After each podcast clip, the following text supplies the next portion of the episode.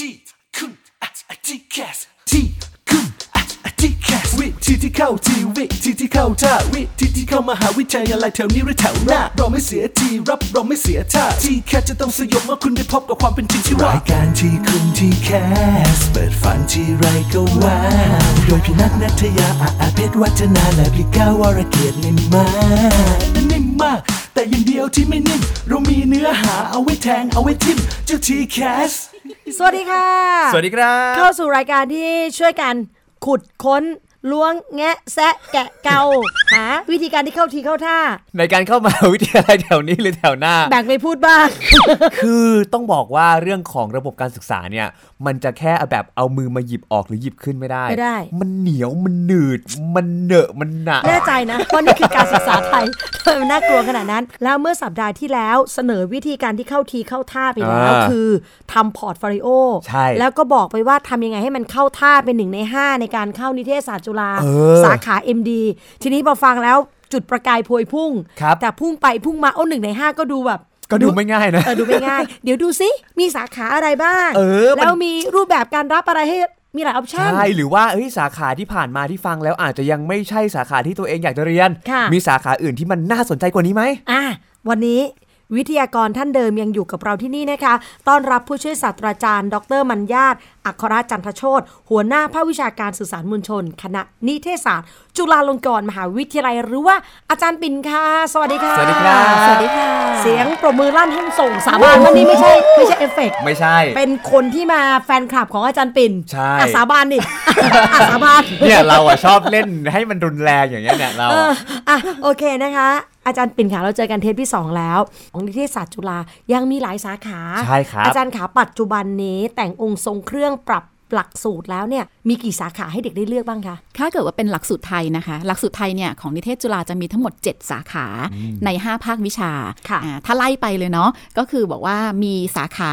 เอ่อวารสารสนเทศ อันนี้จะเป็นเรียนเกี่ยวกับพวกสิ่งพิมพ์ magazine หรือแบบทำพวกสื่อใหม่อะไรต่างๆแล้วแต่เป็นสื่อใหม่ที่เน้นเกี่ยวกับพวกของข้อมูลข่าวสารครับนะคะ คือเป็นการปรับมาจากหนังสือพิมพ์เดิมอะค่ะนะคะ แล้วก็จะมีสาขาฟิล์มนี่ก็เป็นสาขายอดฮิตก็คือ เป็นการถ่ายภาพนิ่งกับทำหนัง อันนี้ก็จะเป็นสาขาที่เด็กๆอะสนใจรุ่นใหม่อยากเป็นนักทำหนังอะไรอย่างเงี้ยกันเยอะอืมก็จะครับเรียนทางด้านทำฟิล์มทำภาพยนตร์อย่างเงี้ยไปเลยนะคะ แล้วก็จะมีสาขาวิชาการโฆษณาอ่าโฆษณา อันนี้ก็จะเน้นแบบว่าเออจะทำยังไงที่จะขายของได้นะคะ แล้วก็ต่อมาคือสาขาทีสี่ 4 คือสาขาวิชาการประชาสัมพันธ์ อันนี้ก็จะเป็นเรื่องของการทำงานในองค์กรว่าในองค์กรจะมีวิธีการสร้างภาพลักษณ์ให้กับองค์กรได้อย่างไง สร้างความเป็นทีมในองค์กรได้ยังไงนะคะ สาขาต่อมาค่ะ ก็คือจะเป็นสาขาที่เอ่อของอาจารย์ปิ่นเองของดิฉันเองก็คือเป็นสาขาวิชาการออกแบบและผลิตสื่อซึ่งเดิมเนี่ยมันคือสาขา broadcasting ที่เรียนทางด้านวิทยุกับโทรทัศน์อ่าครับแต่ว่าปัจจุบันเนี่ยเดี๋ยวค่อยมาละเอียดอีกทีได้แต่ว่าปัจจุบันเนี้ยก็คือทุกอย่างมันเปลี่ยนไปสื่อมันเปลี่ยนอ่าแพลตฟอร์มมันเปลี่ยนนะคะก็เลยปรับมากลายเป็นสาขาวิชาการออกแบบและผลิตสื่อนะคะแล้วก็อีก 2 สาขาที่อยู่ในภาคเดียวกันก็คือ จะเป็นเอ่อสาขาวิชาวาทวิทยา นะคะ อันนี้เขาก็จะเรียนเกี่ยวกับเรื่องเรื่องของแบบว่าสปีชคอมการพูดเอ่อการประชุม การที่บอกว่าเป็นแบบสุนทรพจน์ปาฐกถา การสื่อสารที่เป็นแบบระหว่างบุคคลนะครัคะบแล้วก็สุดท้ายก็คือสาขาวิชาการสื่อสารการแสดง อันนี้เขาก็จะเป็นสาขาที่เน้นพวกละครไปเลย การแสดงอย่างพวกทั้งละครเวทีการเป็น acting coach การเขียนบทละครการกำกับละครอย่างเงี้ยค่ะครับอันนี้ก็จะเป็น 7 สาขาที่อยู่ใน 5 ภาควิชาค่ะคือชื่อภาคกับชื่อสาขามันจะสอดคล้องกันครับมีภาคสื่อสารมวลชนนี่แหละค่ะที่มันไม่ค่อยสอดคล้องกันเท่าไหร่ค่ะคือคือเดิมเนี่ยอย่างอย่างในสื่อสารมวลชนก็จะมีทั้งวิทยุโทรทัศน์หนังสือพิมพ์ภาพยนตร์คือมันอยู่ภายใต้สื่อสารมวลชนหมดเลยอะค่ะครับแล้วตอนหลังคือแต่ละสาขาก็จะเริ่มใหญ่ขึ้นใหญ่ขึ้น ก็เลยกระจายออกไปแล้วก็ตั้งเป็นภาควิชา ภาควิชา ภาควิชา ในภาควิชาการสื่อสารมวลชนเนี่ยตอนนั้นก็เลยเหลือแค่สาขา broadcasting อันเดียวอืมนะคะ แต่ว่ามันก็เลยอยู่ภายใต้ชื่อภาคมันดูใหญ่ค่ะแต่ว่ามันมีอยู่หนึ่งสาขา ตอนเนี้ยก็จะเป็นหนึ่งสาขาก็คือสาขาวิชาออกแบบและผลิตสื่อค่ะค่ะซึ่งอาจารย์ปิ่นของเราก็เพิ่งได้รับตำแหน่งเป็นหัวหน้าภาควิชาการสื่อสารมวลชน ซึ่งก็มีหน้าที่ในการดูแลสาขานี้แหละอ่าก็คือสาขาการออกแบบและผลิตสื่อครับที่เราได้คุยเรื่องการทำ port ไปเมื่อสัปดาห์ที่ที่แล้วใช่อาจารย์ขาเรียนอะไรกันบ้างคะ ค่ะ ที่เราเรียกว่าสาขา MD เมื่อสักครู่นะคะครับคือมันย่อมาจาก Media Design Production แล้วก็เลยเรียกง่าย ๆว่าเป็น MD ก็แล้วกัน จากเดิมที่บอกว่าเรามีแค่วิทยุกับโทรทัศน์ แต่ว่าโลกปัจจุบันเนี่ยแพลตฟอร์มทุกอย่างมันเปลี่ยนมันมีสื่อใหม่ ๆ เต็มไปหมด เราก็มองบอกว่ามันสามารถที่จะพัฒนาได้ โดยอยู่ภายใต้พื้นฐานเดิมที่มีอยู่ นั่นก็คือหมายถึงว่าวิชาด้านวิทยุอะค่ะ มันจะถูกปรับไปเป็นวิชาด้าน audio media พูดรวมของสื่อเสียงเลยครับแต่คุณต้องเข้าใจว่าถ้าคุณจะออกแบบสื่อเสียงเนี่ยถ้าออกแบบสำหรับวิทยุอะมันจะเป็นแบบหนึ่งออกแบบสำหรับพอดแคสต์ก็จะเป็นอีกแบบหนึ่งไม่ใช่หมายถึงว่าคุณออกวิทยุยังไง แล้วคุณก็แค่เอาสื่อเสียงอันเดียวกันอะมาออกในพอดแคสต์เพราะในความเป็นจริงแล้วคนฟังเรื่องของกลุ่มเป้าหมายอะไรต่างๆ พฤติกรรมของผู้รับสารก็จะมีความต่างกัน มันครับก็ต้องออกแบบให้ชัด ในขณะเดียวกันโทรทัศน์ก็เหมือนกันค่ะ เราก็จะปรับเป็นในเรื่องของ audio visual media ซึ่งไม่ว่าคุณจะทำสื่อที่มันมีทั้งภาพทั้งเสียงเนี้ยจะออกทีวีแบบเดิม จะออก YouTube หรือคุณจะออก TikTok หรืออะไรต่างๆ เหล่านี้แต่ละอันก็ล้วนแต่มีธรรมชาติที่แตกต่างกัน เพราะฉะนั้นเขาครัก็บต้องรับรู้ว่า ถ้าเราอยากจะทำเนี้ยแต่ละสื่อ มันจะมีจุดแข็งอะไร แล้วเราจะใช้สื่อต่างๆไงให้เกิดประโยชน์ได้ยังไง เพราะฉะนั้นวิชาที่เรียนนะคะมันก็เลยจะมีการขยายที่มันกว้างมากขึ้นทำฐานให้แน่น เช่น ทางด้านเกี่ยวกับ audio เกี่ยวกับ sound เนี่ยคือแน่นมาเลย แล้วคุณสามารถที่จะทำ sound design แบบเนี้ยไปในสื่อไหนๆก็ได้ คือเรียนแบบในเชิงที่มันเป็น sound design เลย ถ้ามันเป็น audio media นะคะ แต่ถ้าเกิดเป็นในเรื่องของ audio visual เนี่ยคุณก็จะพัฒนาไปสู่แพลตฟอร์ม แล้วก็ format ต่างๆ ที่แตกต่างกัน เช่นสมมติว่าละครก็จริงแต่ละครสำหรับแต่ละที่มันแบบอาจจะมีความแตกต่างกันวิธีคิดอีกแบบหนึ่งความยาวอาจจะเป็นอีกแบบหนึ่งแม้แต่รูปร่างลักษณะของจอก็แตกต่างกัน เมื่อก่อนคุณต้องออกแบบสำหรับที่มันเป็น 4 ต่อ 3 เป็น 16 ต่อ 9 ตอนนี้มันเริ่มจะเป็นจอแนวตั้งอย่างเหมือนว่าถ้าเกิดว่าคุณต้องดูผ่านมือถือ วิธีออกแบบแม้แต่ภาพก็ต้องเปลี่ยนไปอย่างเงี้ยค่ะ ยกตัวอย่างเพราะฉะนั้นมันก็จะมีความกว้างขึ้นในเรื่องของการออกแบบ แล้วก็สามารถที่จะใช้สื่อต่างๆเนี่ยให้เกิดประโยชน์ขึ้นได้ โดยที่เราจะเห็นว่าปัจจุบันเนี้ยเวลาที่คนทำรายการหรือออกแบบสื่อเนี่ยเขาอาจจะไม่ได้ออกแบบแค่เดี่ยวๆอันเดียวละ แต่เขาจะคิดว่าทำยังไงที่จะทำให้สื่อเนี่ยเข้าถึงคนได้มากที่สุดทำยังไงจะสามารถที่จะสร้างแบบ engage สร้างแฟนดอมแฟนคลับของตัวรายการของเราหรือผลงานของเราได้มากที่สุด เพราะฉะนั้นเขาก็จะพัฒนาไปสู่การออกแบบที่เรียกว่าเป็น transmedia ค่ะ transmedia แปลว่าคุณสามารถใช้สื่อที่แบบหลากหลาย แล้วไม่จะเป็นต้องเล่าเรื่องเหมือนกัน แต่ว่าเล่าอันนั้นนิดอันนี้หน่อยแล้วมันสามารถมา ต่อจิ๊กซอว์เข้าด้วยกันได้ เช่นสมมุติว่าคุณทำละครเรื่องหนึ่งก็ได้ แทนที่คุณจะทำละครออกทีวีแค่อย่างเดียว คุณก็ทำเป็นละครออกทีวี แล้วมันก็จะมีแบบ side story ที่มันก็จะมาออกทาง YouTube สมมติอย่างเงี้ยค่ะอ่าว่าเรื่องที่คุณไม่เห็นนะระหว่างทางที่แบบเออ EP หนึ่ง EP สองมันมีเรื่องเกิดขึ้นนะ หรือว่าคุณชอบตัวละครตัวนี้จังเลย แต่ว่าในในรายการในละครในทีวีอะมันแบบบทบาทมันน้อยอะอ่ามัมันก็จะถูกมาเป็น side story เช่นใน YouTube หรือว่าคุณสามารถที่จะออกเป็นแบบอยากให้เราอะ มีเออเข้าไปมีส่วนร่วมในนั้น มันก็จะถูกออกแบบเป็นในเชิงสื่อที่แบบไปสู่เรื่องของ AR VR ได้ด้วย คือเรามองว่าพัฒนามันไปไกลได้มากกว่านั้น เช่น ยกตัวอย่างค่ะอย่างสารคดีก็ได้ สารคดีของต่างประเทศตอนนี้มีสารคดีที่มันเป็น VR แล้ว เราอยากที่จะแบบให้คนรู้สึกได้ว่าเฮ้ยป่ามันกำลังจะหมดแล้ว แล้วมันเกิดผลอะไรยังไง เวลาเราดูแค่หนังสารคดีหรือดูในทีวีเราเฉยๆ แต่พอเราเป็นลักษณะของสารคดี VR ครับจะทำให้เราเข้าใจมากขึ้นรู้สึกอ่าได้มากขึ้นว่า อ๋อ เวลามันเกิดภัยพิบัติมันเป็นแบบนี้ มันรู้สึกอย่างเงี้ยนะคะ มันก็จะต้องถูกออกแบบ เรียกว่าใช้สื่อที่เป็นสื่อสมัยใหม่ มากขึ้นแล้วเราก็รู้ว่าเราจะมีวิธีการเล่าเรื่องยังไง เพราะเรื่องของ storytelling อะมันเป็นเรื่องสำคัญมากกับยุคแบบปัจจุบันนี้ค่ะก็จะโดนเด็กก็จะโดนแบบฝึกในเรื่องของ storytelling ตรงเนี้ยให้มากขึ้น ต่อมาคือไม่ใช่แค่แบบถูกในเรื่องของการฝึกในการคิดหรือการผลิตแล้วอะคุณต้องขายงานเป็นด้วยอ๋อเพราะโลกปัจจุบันเนี้ยมันเป็นโลกของการขายเหมือนกับวันเนี้ยพี่นักพี่ก้าวก็บอกว่าให้เรามาขายอย่างเงี้ยใช่ไหมคะคือเราต้องขายตัวเองเป็นน่ะเมื่อก่อนเราบอกว่าเอ้ยเด็กเราทำงานเก่งไอ้นู่นไอ้นี่แต่อ่าปรากฏว่าเด็กขายงานไม่เป็น เราบอกในโลกปัจจุบันมันไม่ได้แล้ว เพราะฉะนั้นเด็กที่จบออกไปอะค่ะเขาก็สามารถที่จะเป็นเขาเรียกว่าเป็นผู้ประกอบการได้ คือเป็น media entrepreneurship เพราะว่าทุกวันเนี้ยมันไม่ต้องคิดตั้งสถานีใหญ่ ๆ หรือบริษัทใหญ่ ๆอะค่ะคุณมีแค่คนสองคนรวมทีมกันน่ะ คุณก็สามารถที่จะเป็นแบบคนผลิตสื่อคนทำงานสื่อ แล้วมันก็จะมีแหล่งทุนมากมายมหาศาลให้คุณสามารถไป ไปแบบนำเสนองานครับของตัวเองได้เพราะฉะนั้นเด็กก็จะถูกฝึกในเรื่องของการที่คุณต้องสามารถขายงานได้พิชงานเป็น รู้ว่าเราจะมีวิธีเอาไอเดียของเราอะไปหาทุนได้ยังไง แล้วเสร็จแล้วพอทำออกมาแล้วคุณจะมีวิธีการเอาไปขายได้ยังไง เพราะฉะนั้นมันก็จะเป็นการครบองค์ประกอบมากขึ้น ตั้งแต่ออกแบบไปจนถึงผลิตแล้วก็ขายงานของตัวเองเป็น แล้วก็สิ่งที่สำคัญก็คือ มันก็จะมีวิชาในเชิงสังคม เพราะว่าเรามองว่า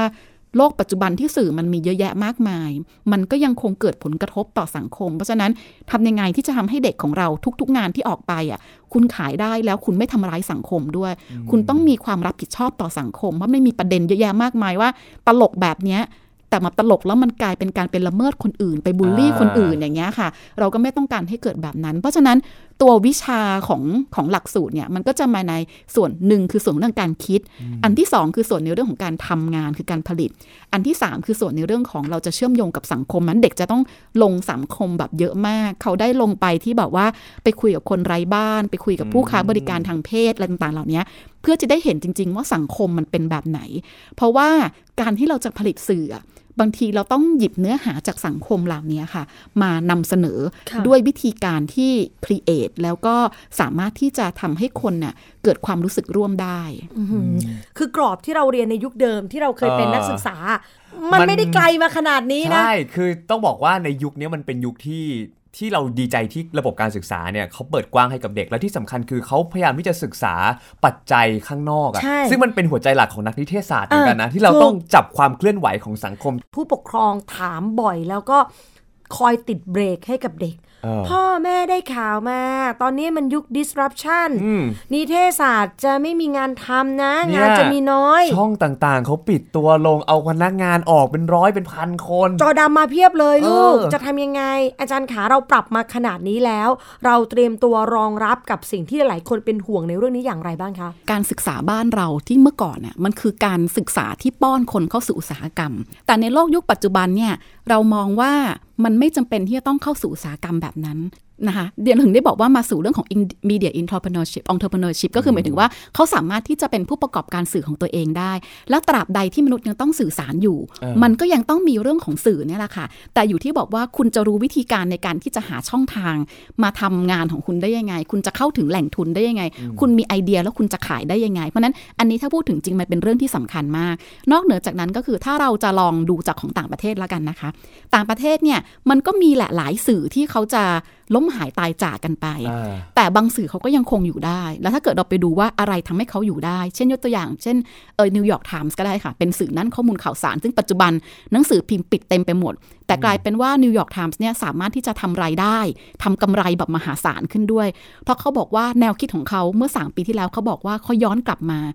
ยิ่งในยุคปัจจุบันข้อมูลข่าวสารยิ่งเยอะเท่าไหร่ คนยิ่งต้องการข้อมูลข่าวสารที่น่าเชื่อถือมากเท่านั้น เพราะฉะนั้นการที่เขาจะอยู่ได้ในโลกยุคปัจจุบันที่ข้อมูลเต็มไปหมดก็คือ มันต้องมีความน่าเชื่อถืออและต้องมั่นใจว่าทุกข่าวที่ออกไปของเขา มันคือเรื่องของความจริง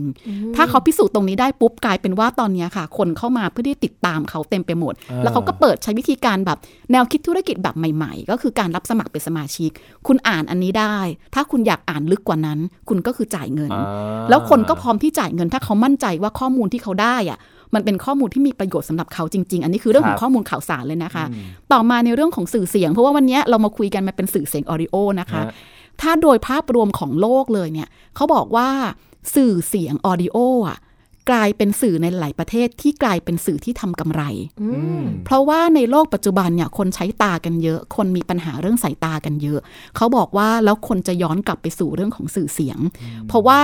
เด็กๆอะค่ะเราจะเห็นแต่เด็กเนาะสายตาแต่อะไรอย่างเงี้ยอ่าเพราะฉะนั้นเขาจะบอกว่ามันทำให้ตามันจะเกิดการล้ามากขึ้นเรื่อยๆ เพราะฉะนั้นถ้าสื่อเสียงเนี่ยมันสามารถที่จะมาตอบสนองตรงนี้ได้ คุณก็สามารถที่จะอยู่ได้ด้วย แล้วที่สำคัญคือคนบอกว่าเขาไม่ได้ต้องการแค่สื่อเสียงที่มันเป็นข้อมูลอย่างเดียว แต่สิ่งที่มันจะเกิดขึ้นแล้วก็บอกหลายประเทศมันเกิดขึ้นแล้วมันโด่งดังมากคือเป็น audio art คือการทำงานสื่อเสียงที่มันมีสุนทรียะ ที่มันทำให้คนเรารู้สึก เออแบบนิ่งๆได้บ้างท่ามกลางโลกที่แบบมันมีอะไรก็ไม่รู้วุ่นวายแบบเต็มไปหมดอย่างเงี้ยค่ะ นั่นคือเพราะฉะนั้น audio art เนี่ยมันกำลังจะมา นี่คือสิ่งที่ทำไมเราถึงต้องสอนเด็กในเรื่องของ audio เรื่องของ sound ในเรื่องของ sound design แบบละเอียดยิบเลยแบบว่าคุณจะทำยังไงที่จะออกแบบทำให้คนเกิดสุนทรียะทางเสียงให้ได้ด้วยอย่างเงี้ยค่ะในขณะเดียวกันก็คือ audio visual ก็เหมือนกัน ใครๆก็สามารถทำสื่อได้ แต่ถ้าเกิดว่าเราทำให้สิ่งที่เอ่อเรานำเสนอออกมาเนี่ยมันถูกผ่านกระบวนการคิด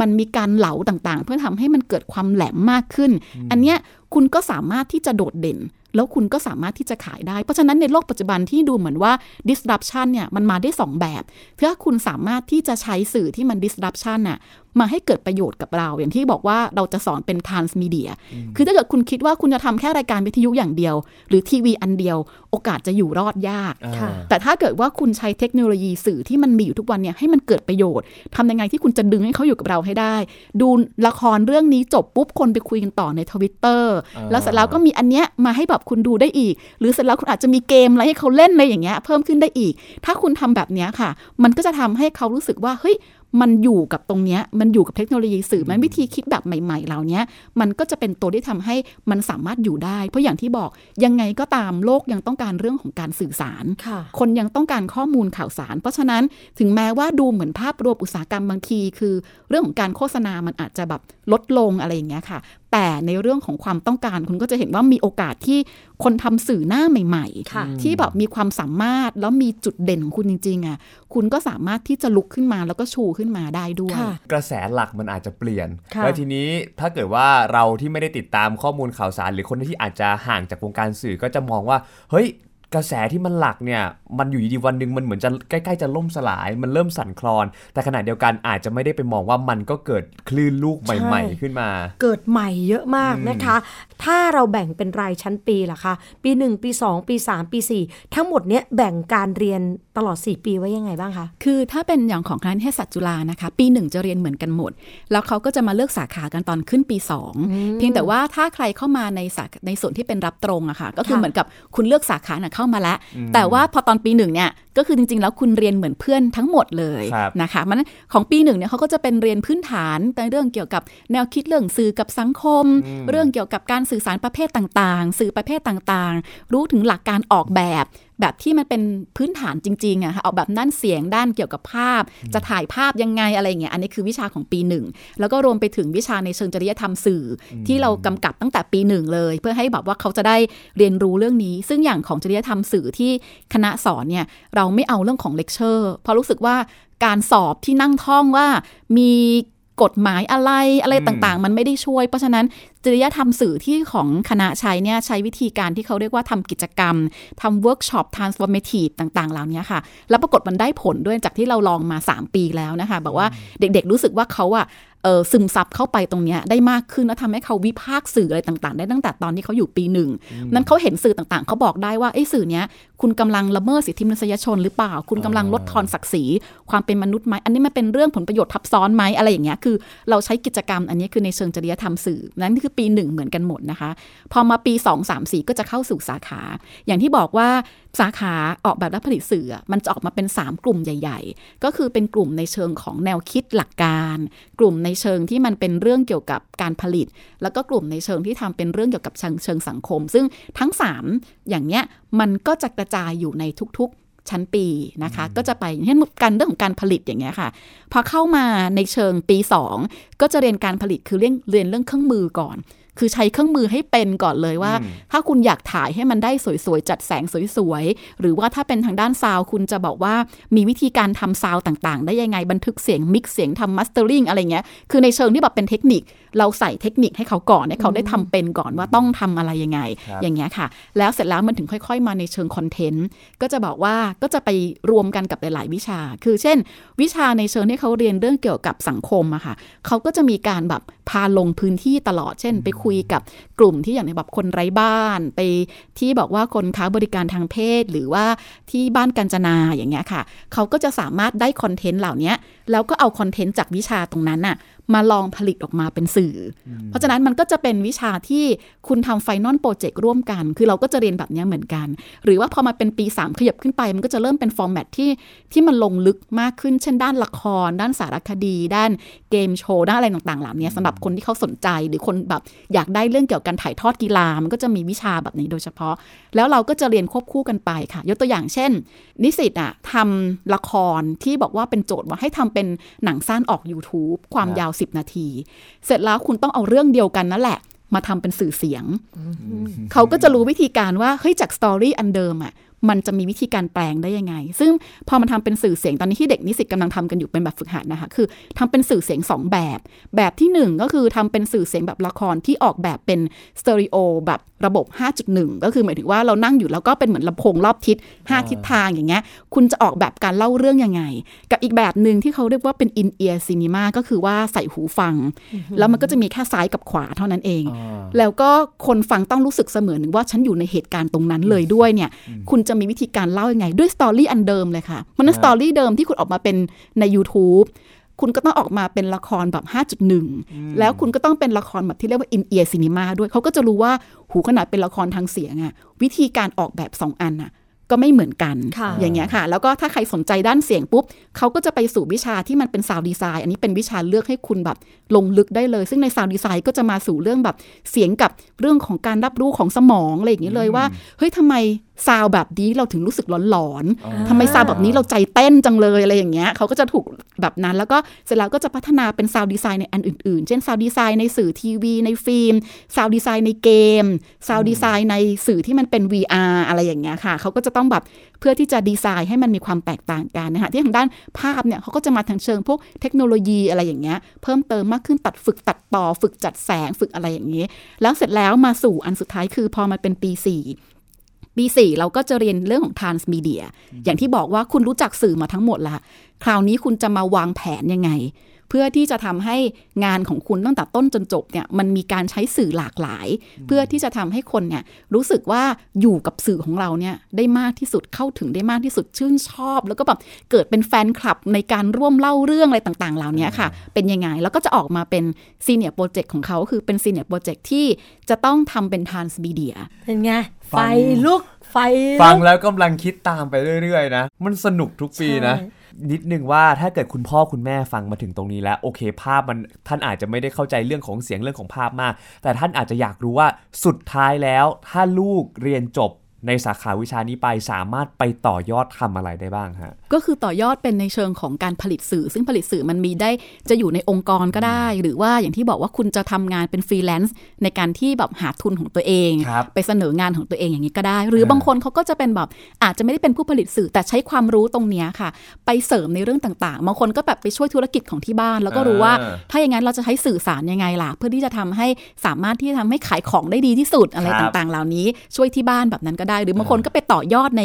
ในอื่น ๆ ต่อไปอย่างเงี้ยค่ะเพราะว่าจริง ๆ แล้วพื้นฐานทางด้านเกี่ยวกับ ความเข้าใจเรื่องสื่อการสื่อสารหรือบางคนจะมาในเชิงกลายเป็นแบบว่า คนทำงานในเชิงสังคม วิพากษ์สื่อออย่างเงี้ยก็มีเหมือนกันค่ะ เพราะฉะนั้นเนี่ยถ้าเกิดอะไรที่เป็นการสื่อสารก็จะมีนักนิเทศศาสตร์อยู่ในนั้นถูกคุณพ่อต้องคุณค่ะแม่ก็โล่งใจได้ว่า ยังมีงานทำยังมีงานทำค่ะ อาจารย์ค่ะอินพุตเด็กๆที่จะเข้ามาเนี่ยมันมีหลายองค์ประกอบทั้งตัวของเด็กเอง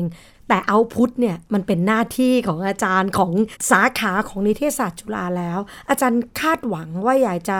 ปล่อยเอาพุทดีๆ สู่สังคมเนี่ยนะคะ คาดหวังว่าบัณฑิตของนิเทศศาสตร์จุฬาก็ดีเนี่ย ควรจะมีคุณสมบัติอย่างไร เพื่อเป็นประโยชน์ให้เด็กเขาถามตัวเขาเองว่า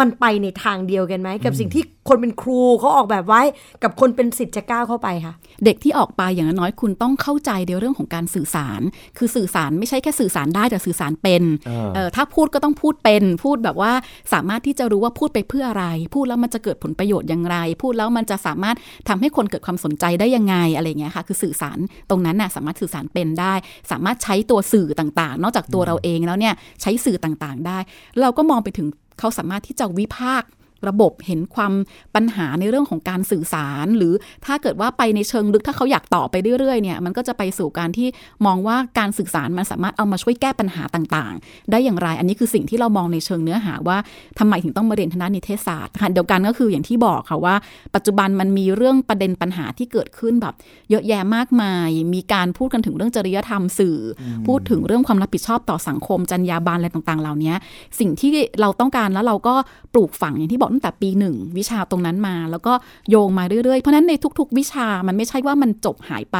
ทุกอันที่เขาทำมันจะถูกสะท้อน แล้วก็ถูกถามตลอดว่า อันเนี้ยมันจะทำให้เกิดผลประโยชน์ต่อสังคมยังไง คือมันไม่ใช่แค่คิดแค่ตัวเราเองอะค่ะเพราะว่าพอมันเป็นงานการสื่อสารมันไม่ใช่แค่การเอ็กเพรสตัวเองออกไป แต่ในความเป็นจริงก็คือคุณกำลังทำงานกับสังคม คุณต้องเห็นตรงนี้ด้วยว่า อะไรที่คุณออกไปคำพูดที่ออกไปภาพที่มันออกไป ทุกสิ่งทุกอย่างมันล้วนมีผลต่อสังคมทั้งสิ้นเพราะฉะนั้นการจะทำอะไรเหมือนต้องคิดให้ดีก่อนว่าออกไปแบบเนี้ยไม่ได้ไปทำร้ายใครนะ ไม่ได้ไปทำให้เกิดการละเมิดกับใครนะ แล้วสังคมจะสามารถที่จะพัฒนากับสิ่งที่เราได้ทำตรงนี้ได้ยังไง คุณจะทำละครก็ได้ คุณจะไปข่าวก็ได้ คุณจะทำอะไรก็ได้ คุณจะเป็นยูทูบเบอร์ก็ได้ แต่ขอแค่ว่าคุณตอบได้ว่าสิ่งที่คุณทำออกไปอะมันมีผลประโยชน์ต่อคนฟังหรือสังคมยังไงบ้าง อันเนี้ยค่ะ คือสิ่งที่เราคาดหวังว่าอยากจะให้บัณฑิตที่จบออกไปอะเป็นแบบนี้แล้วก็สร้างเมล็ดพันธุ์อย่างที่อย่างที่พี่นัทพูดก็คือ มันคือการสร้างเพาะเมล็ดพันธุ์ที่ดี ๆ ให้กับสังคม ถึงแม้บางคนจะบอกว่า เฮ้ย คนทำงานสื่อเดี๋ยวนี้เราทำเราเป็นครูสอนด้านสื่อเราก็เศร้าเนาะ เวลาที่คนแบบวิจารณ์กันบอกว่าหุ้ยทำไมสื่อเดี๋ยวนี้มันแย่แบบนั้นทำไมมันไม่มีจรรยาบรรณอย่างนี้ เราก็มองว่าเราก็คือคนที่จะสร้างสื่อ เราก็ทำให้ตรงเนี้ยมันออกไป มันก็ต้องค่อยๆ ใช้น้ำดี แล้วทำให้สังคมได้เห็น แล้วก็สามารถประเมินแยกแยะได้ว่า แบบไหนดี แบบไหนไม่ดี เพราะฉะนั้นสังคมก็มีสิทธิ์ที่จะเลือก แต่ถ้าเกิดบอกว่าเราไม่ได้สร้างเด็กเหล่านี้ออกไปเลย มันก็อาจจะกลายเป็นว่าในสังคมมีแต่สื่อที่มันไม่ดีค่ะแล้วมันก็ทำร้ายสังคมเต็มไปหมดนะคะ ค่ะ นี่ในฐานะของผู้สร้างใช่ผู้บ่มเพาะและพัฒนาเมล็ดพันธุ์อืมทีนี้ต้องถามตัวเด็ก ๆ เองแล้วนะคะ วันนี้ฟังอาจารย์ปิดแล้ว คุณเป็นเมล็ดพันธุ์แบบไหน เหมาะสมที่จะไปเติบโตในดิน แห่งร่มรั้วจามจุรีนี้หรือไม่ อาจารย์ครับเน้นย้ำอีกทีหนึ่งตอนนี้รอบ portfolio เปิดคือมี 2 สาขาวิชาด้วยกันที่เปิดรับ คืออะไรบ้างนะครับค่ะก็คือสาขาแรกที่ดิฉันพูดถึงเลยเนาะก็คือเรื่องของสาขาวิชาการออกแบบและผลิตสื่อ Media Design Production หรือว่าเราเรียกกันสั้นๆว่า MD อันนี้เรารัห้าห้าคนนะคะห้าคนก็จะเริ่มรับสมัครเนี่ยก็คือ 7-18 มกราคมในระบบของจุฬานะคะอ่าแล้วก็มันจะรู้ผลเนี่ยก็ประมาณช่วงแบบปลายกุมภาก็จะรู้ละว่าครับเราจะได้เข้าไม่ได้เข้ายังไง อันนี้คือสาขาออกแบบและผลิตสื่อ ส่วนอีกสาขาหนึ่งคือสาขาวาทนิเทศนะคะ ก็คนที่สนใจในเรื่องเกี่ยวกับการสื่อสารระหว่างบุคคลการพูดอ่าการทำปาฐกถาสุนทรพจน์อะไรต่างๆ เหล่านี้ใครที่มีพอร์ตประมาณพวกแบบเนี้ยก็สามารถที่จะไปทางวาทนิเทศได้ วันนี้อาจารย์ค่ะต้องขอบพระคุณอาจารย์ปิดมากๆ คือได้ความรู้ความเข้าใจครับขณะเดียวกันเกิดแรงบันดาลใจสำหรับคนที่อยากจะเรียนแน่นอนนะคะ ขอบพระคุณผู้ช่วยศาสตราจารย์ดรมัญญาตอัครจันทโชตหัวหน้าภาควิชาการสื่อสารมวลชน นิเทศศาสตร์จุฬาลงกรณ์ค่ะ ขอบพระคุณค่ะขอบคุณคขรัอบเสริมนิดนึงได้ไหมเชิญค่ะอาจารย์เผื่อถ้าค่ะเกิดว่าใครสนใจก็คือตอนเนี้ยเราเปิดเพจของเราเองด้วยแล้วก็มีอ่าทวิตด้วยซึ่งในเพจเนี้ยเดี๋ยวเราก็จะแบบว่าอัพผลงานของนิสิตนะคะที่เขาเรียนทางด้านสาขาเนี้ยเราอาจจะเห็นภาพมากขึ้นว่าเขาทำอะไรยังไงบ้างนะคะค่ะก็คือสามารถที่จะเซิร์ชหาในแฟนเพจได้ก็คือ MD นิเทศจุฬาคือภาษาอังกฤษเลยค่ะ MD แล้วก็ N I T A D E แล้วก็ C H U L A นะคะนิเทศ MD นิเทศจุฬาสามารถที่จะหาได้เผื่อใครสนใจก็ ลองเข้าไปดูอะพี่ก้าวคีย์อะไรอะสนใจเลยนี่กดไลค์เพจอยู่ เข้าเพจเดี๋ยวนี้เลยเหรออะหมดเวลาแล้วค่ะ ขอบพระคุณอาจารย์ปิ่น ขอบพระคุณคุณผู้ฟังทุกท่านด้วย แล้วก็สัปดาห์หน้าติดตามพี่นายพี่ก้าวแล้วก็รายการทีคุณทีแคสกับเรื่องราวดีๆ ที่จะร่วมกันหาวิธีการที่เข้าทีเข้าท่า ในการเข้ามหาวิทยาลัยค่ะ วันนี้นะครับพี่ก้าวพี่นัทลาไปก่อน สวัสดีครับ สวัสดีค่ะที่คุณอา จที่แคสวิธีที่เข้าทีวิธีที่เข้าท่าวิธีที่เข้ามหาวิทยาลัยแถวนี้หรือแถวหน้าเราไม่เสียทีรับเราไม่เสียท่าที่แคสจะต้องสยบเมื่อคุณได้พบกับความเป็นจริงที่ว่ารายการที่คุณที่แคสเปิดฝันที่ไรก็ว้าวโดยพี่นัทนัทยาอาอาเพชรวัฒนาและพี่ก้าววรเกียรตินิ่มมากนิ่มมาก แต่อย่างเดียวที่ไม่นิ่มเรามีเนื้อหาเอาไว้แทงเอาไว้ทิมเจ้าทีแคส